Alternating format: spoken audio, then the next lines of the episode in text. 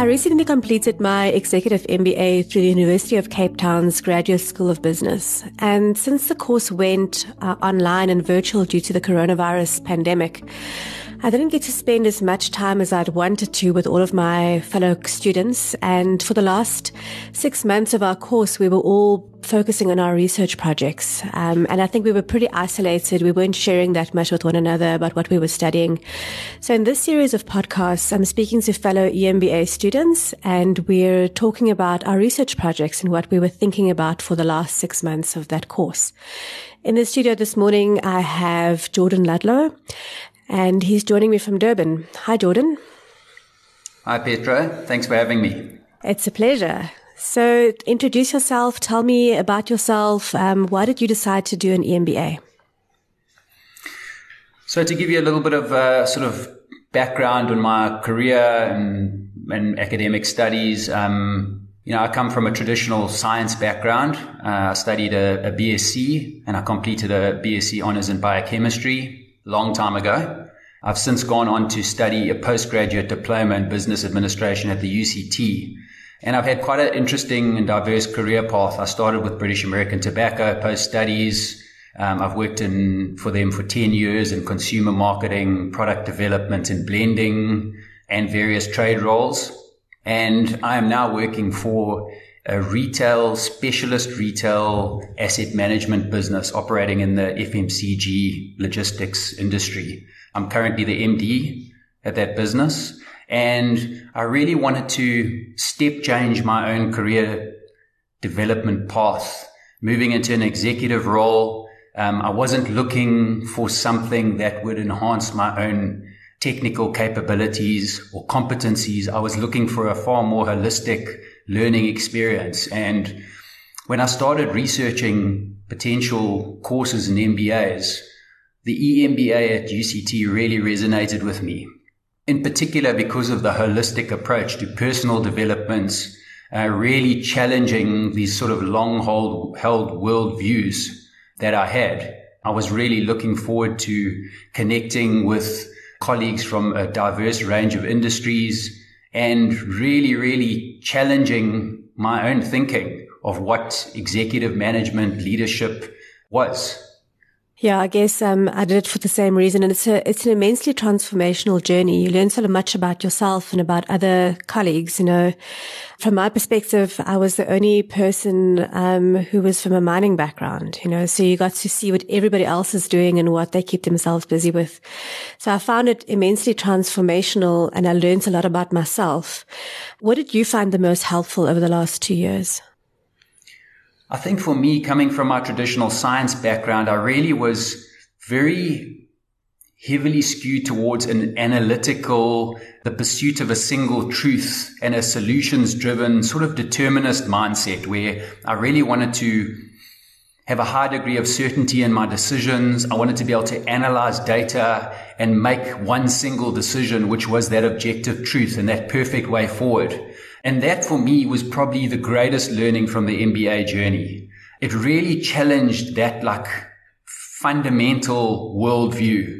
Things like complexity theory, you know, really helped me to understand that there are such complex and emergent challenges for today's organizations that the, the knowledge can't simply be in the head of the leader. And that was quite liberating for me, understanding that as the leader, you don't have to have all the answers. And what that did for me, it paved the way to firstly be a lot more comfortable with that uncertainty and have a little bit more patience to allow patterns to emerge as I sort of probe things. It also allowed me to really embrace multiple perspectives and really like leverage the diversity of the people around me and you know, their own lived experiences and the lenses with which they viewed the same problems that I was seeing. And that really was probably my single biggest learning, really a fundamental change in the way that I viewed the world. You know, the relational element and the dimension of, of organizations really also resonated strongly with me. And I, I, I really, really enjoyed the course. Yeah, I mean, for me, I'm also from a science background. You know, I also studied, I also did a B S c and, and geophysics and mathematics.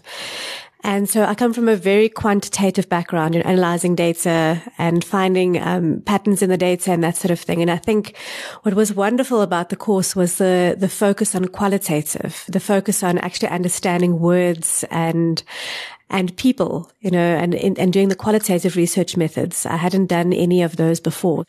They guided us through uh, different types of qualitative research methods, and I think that just makes you a, a better, well-rounded person. After we've done sort of eighteen months of coursework, it all culminates in doing a research project. Um, how did you choose your topic for your research project? So, yeah, since, since my, my first position paper, I've really been fascinated with this sort of idea of of real meaningful autonomy and how you actually create the conditions for this meaningful autonomy, for people to actually really take accountability for their own decisions. You know, I'm, I work in a, a very operational environment. There's a lot of day-to-day operational noise. And for me, a, as a leader in that space, it was really around trying to understand how I can allow people to take some of that operational noise out of my day-to-day role so that I can focus on some of my key objectives. Um, and, and really, how do I empower them to actually do that? And that really was the starting point. And, and it really started in position paper one. And, and there was a, a very, very close thread through a lot of my position papers. And really, it was on, on, on sort of two key principles. It was on, on the complexity, um, the emergent nature and the challenges of organizations, and the fact that those organizations have to adapt to challenges that are only seen sometimes in the day-to-day work by employees. Uh, and and often the success of those organizations is determined by the speed between when they detect an, an adjustment or a change and the response that they take. And that response is very difficult to get quickly if you are running an old traditional hierarchical model of working. And then the second element really was around the, the human populated systems as organizations, um, and how complex they are just because of all those worldviews and different ways of viewing.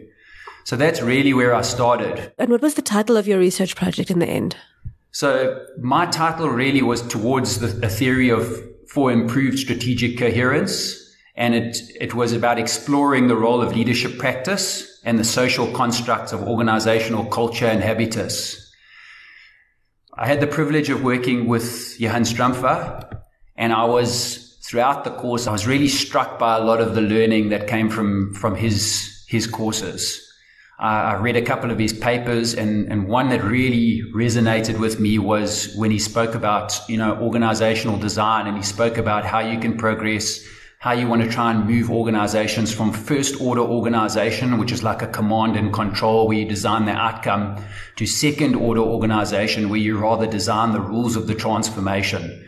And that obviously empowers people and allows people to exercise their own agency and autonomy. And it creates an environment where you are able to actually have both high control and high autonomy. And that control is not in the is not in the form of traditional control. It's really in the form of getting alignment between the parts, and by doing that, really creating these executional or structural frameworks that allow people to understand how they make decisions and why they're making decisions, so that they can make their own decisions in their day-to-day work. And what did you think you knew about this topic before you started? You know, what did you think you knew? I'll ask you a bit later what you actually then learned as a result of the process. But at the beginning of the process, what did you think you knew about it? So it was so multifaceted. I, I knew it was important. I knew that it looked a lot easier than what it had been in practice for me in my own organization. And I knew that if I got it right, it would make a significant impact in terms of organizational performance and employee commitments, um, and a sense of purpose for them. So, you know, I, I didn't know a huge amount. I knew it was critically important, and I knew that there was a lot of underlying human elements, the social constructs, and that's really why I wanted to explore those, because they are very much in the background. But those social constructs, things like organizational culture and habitus, which is, which is from Bordeaux's theory of practice is really around what type of socially acceptable ways of acting and doing things, the why or the, the, the, the how of what you do is actually embedded in the organization. And it, it really limits the capacity for people to take different courses of action because it's so strongly ingrained in organizations. So that's really where I started. And uh, it's not always interesting to everybody, but for uh, for us who are busy with our, or who have just completed our, our E M B As, it's interesting to know what research methodology you followed. So very briefly, what methodology did you follow to get to your outcomes? I followed a sort of a mixed methodology. The foundation of my research methodology was action research. I did a two-stage action research. The first stage really was around exploring strategic coherence through a series of questions. I interviewed a, a diverse range of, of stakeholders within the organization from multiple levels in the organization and multiple experiences. And then my second stage, I went into a, a second action research cycle, which was focused primarily on the executive leadership within the greater organization. Uh, I'm part of a, I'm part of a greater organization. So I had conversations with that executive leadership of the greater group. How many interviews did you do with, do with people? I did fourteen interviews of about an hour and a half. And then I, I did a, effectively a, a series of second interviews with, um, with the executive leadership. And then I used the second element of my research methodology was grounded theory. So I used grounded theory very much around um, the discipline coding. I used uh, constant comparison. I used the coding to to decipher that that complex data that I gathered from those interviews. And in particular, the type of grounded theory that I used was constructivist grounded theory, because I really wanted to try and explore each of the individuals' perspectives on the phenomenon that I was studying. And that's really um, how I ran my, my process. I also used elements of constructivist ontology. And what I liked about it was that you're constructing the world together in your conversations today. And it's all around, you know, you, you building the future together. And I think that was what drew me towards um, taking a constructivist stance. So once you did all of your research and interviewed all these people and came up with your themes um, at the end of it, um, what did you learn? What were your major outcomes? My major learnings, and um, obviously quite difficult to, to condense uh, this down into, um, into a short conversation, but there were three key ones for me. The first one was, was around shared leadership.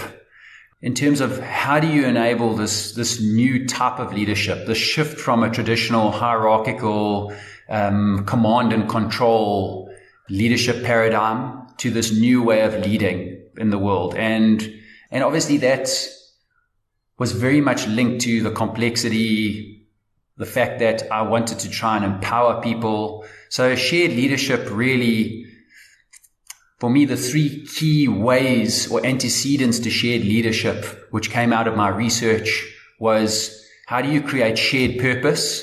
So team members having similar meanings of the team's primary objectives and focusing on collective goals. How do you enable social support where team members provide emotional and psychological strength to one another, which improves the cooperation and a shared sense of responsibility for those outcomes?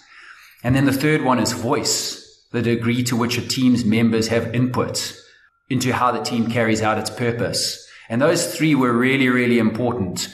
And they came out very, very strongly in the research. This shared leadership is also very much like a relational dimension. And through exercising it, myself as a leader, Um, and we'll talk about it a little bit later, has seen significant improvements in levels of strategic coherence within the organization. So that was the that was the first learning. The second one was around the social constructs, culture, habitus, power. What I found through the research, and I had some ideas of it coming into the research about how strongly ingrained um, the culture of the organization was, but it really it really came to the fore when I started interviewing people, when they, when there was such a great degree of synergy between the different interviews. People were talking around characteristics like high energy, entrepreneurial and impulsive culture, a culture of subjective decision making, uh, a culture dominated by informal and unstructured communication networks, and then very strong power dynamics and what people term proximity, how close you were to leaders or how well you engaged with leaders. That proximity had a very, very different effect depending on where you were in the organization and how close you were to some of the leadership team.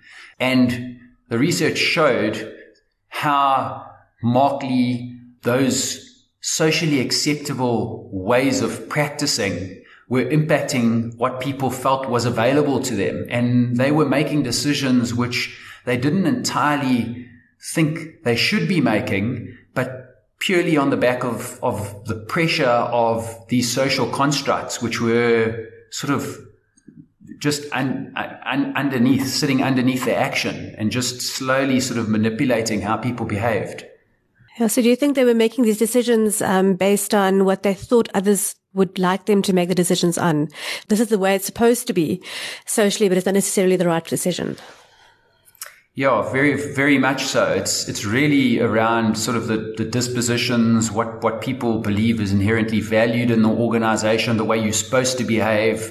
Um, you know, it's a, this problem-solving, action-centric mindset, which sometimes can create churn. Yes, you know, each of these things in their, on their, on their own or even together have a massive positive element to them. But it was really interesting to start to see some of the challenges that they were also, you know, the double-edged sword of it.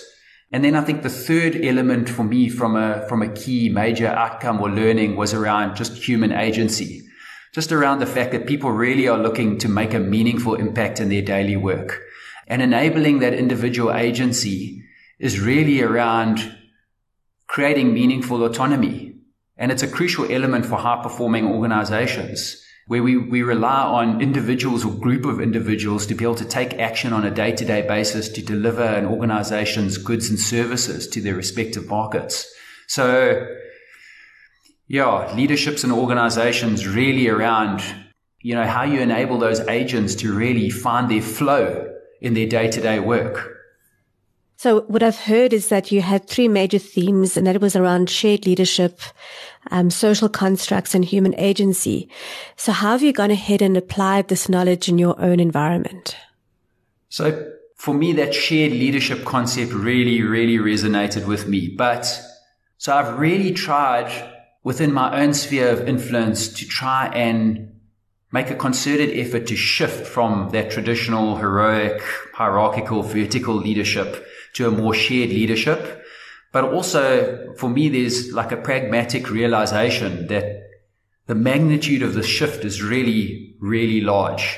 And there are certain areas that this type of shift to a more shared, distributed, collaborative leadership is more beneficial for an organization. And, you know, there's, there's three areas from the research that I did, which if those characteristics are present in the type of work you're doing, there's a significant chance that a more shared distributed leadership will have much better outcomes. And that's really around the, the level of interdependence in the work that you're doing, the degree to which it requires creativity, and the complexity of that work. And for me, uh, strategic work exhibits each of those three characteristics. And that's really why our foundation for me was around how do you create strategic coherence, a, a mutual understanding of an organization's direction amongst multiple levels of an organization so that people can make the right decisions in their day-to-day work and progress the organization forward, as opposed to just keep moving and churning. I really enjoyed the lectures we had by Joe Raylan on leadership as practice, because um, a lot of the elements that you um mentioning here around um, people working together in harmony is, is a lot of those elements are, are embodied in leadership as practice. So did you have a look at the leadership as practice elements as well? Yeah, so leadership as practice was was very much part of that that shared leadership element for me. So it was, there was a lot of Joe Raylan's work that came in there. On the relational elements, there was, I was quite heavily influenced by Chia and Holt, as well as John Schotter's thinking around sort of witness thinking. And Chia and Holt talk about a concept which they call relational dwelling. Now, from my background, I was very much always focused on this, this building and planning as opposed to the actual dwelling in a situation, and the fact that you actually have to make decisions in the flow of practice as opposed to take it away from a situation and then think about it and plan it and then go back and execute it. Uh, so those also very, very strongly came through in the in the shared leadership, as this relational element, this ability to sort of impact a situation from within it.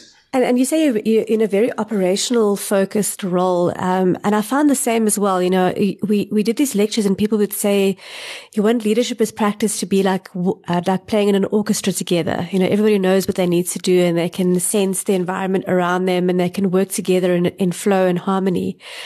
And then I thought back to my own environments, which is a lot of it is very operations focused. A lot of it is um understanding how mining teams work together.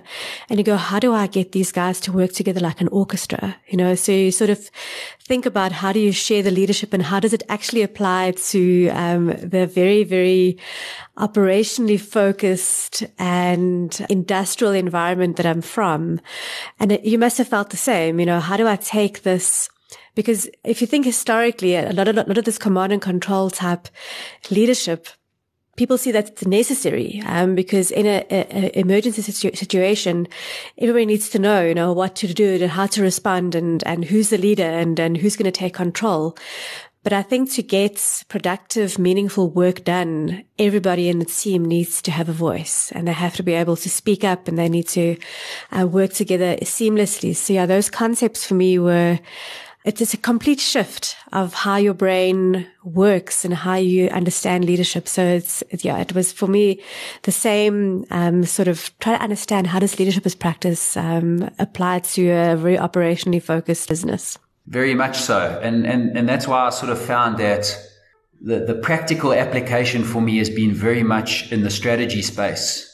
So I've reshaped the way that my organization, because I've got, I've got the ability to influence that quite heavily. I've reshaped sort of the way that we, we practice strategy. Um, and I've really tried to harness this more collaborative, shared, um, distributed leadership to try and create alignments and try and get a structural framework of transition rules, which allow those people, uh, that are, that are within that strategy space to exercise true and meaningful autonomy, uh, when they go about their daily work. And, you know, for me, some of the key elements, and they're quite simple really, is, is around just alignment and access to information, which we, we often forget about.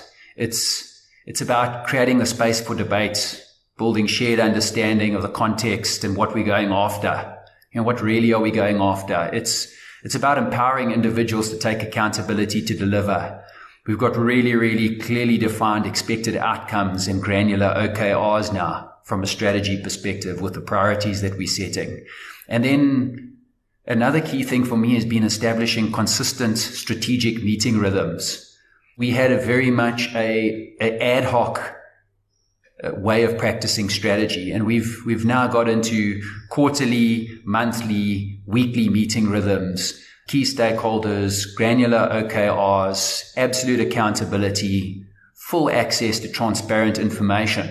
And we've been running it since since late last year, so we've now into the fourth quarter that we're running it, or third quarter that we're running it, and I think I am seeing some significant improvements just in terms of the collaboration, the ownership, and a sense of purpose amongst the team. Yeah, I mean, the company I work for at the moment, we're going through a major cultural transformational shift at the moment. I think one of the things that's sticking with me the most and sort of the key message that's coming out of it, um, and you mentioned it in terms of social construct, is the whole message we have at the moment is that we are culture. I am culture, okay? And it's all around the way that I act towards others every single person in the organization has a role to play in the culture of the organization. And you have to find a way to exhibit the culture that you want to see in the organization. Um, so I think that whole uh, learning around social construct and culture is, are you acting in accordance to the culture of the organization?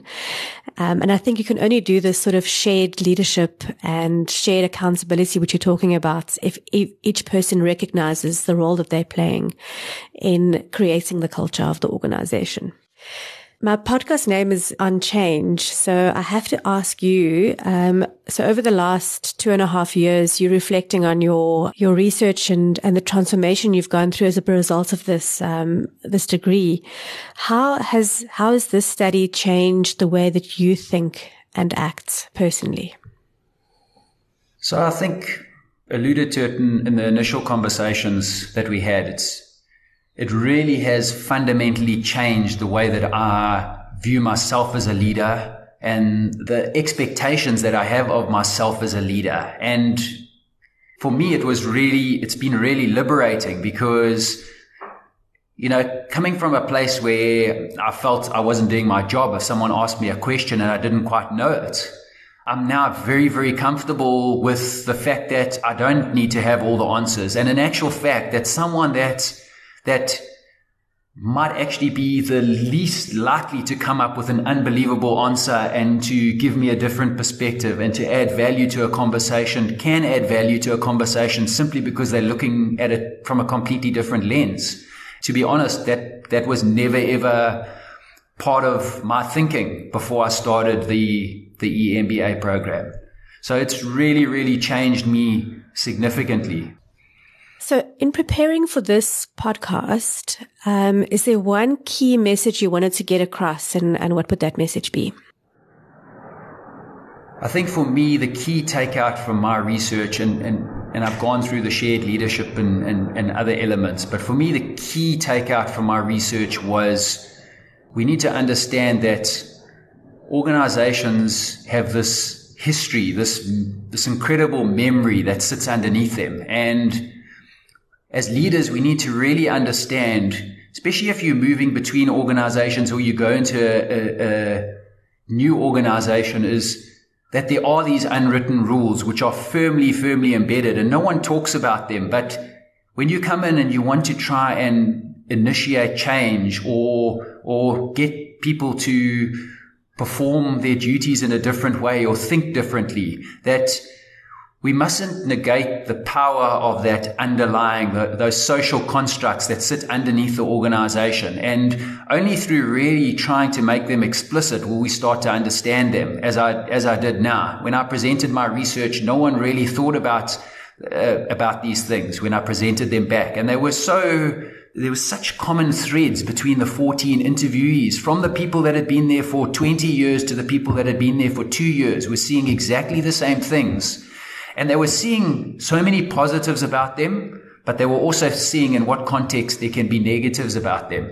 And that would really be, that, that was my key learning and the key takeout from this is don't forget about those social constructs and their ability to actually influence what people perceive as what type of action they can take and their capacity for action, because they can be very limiting.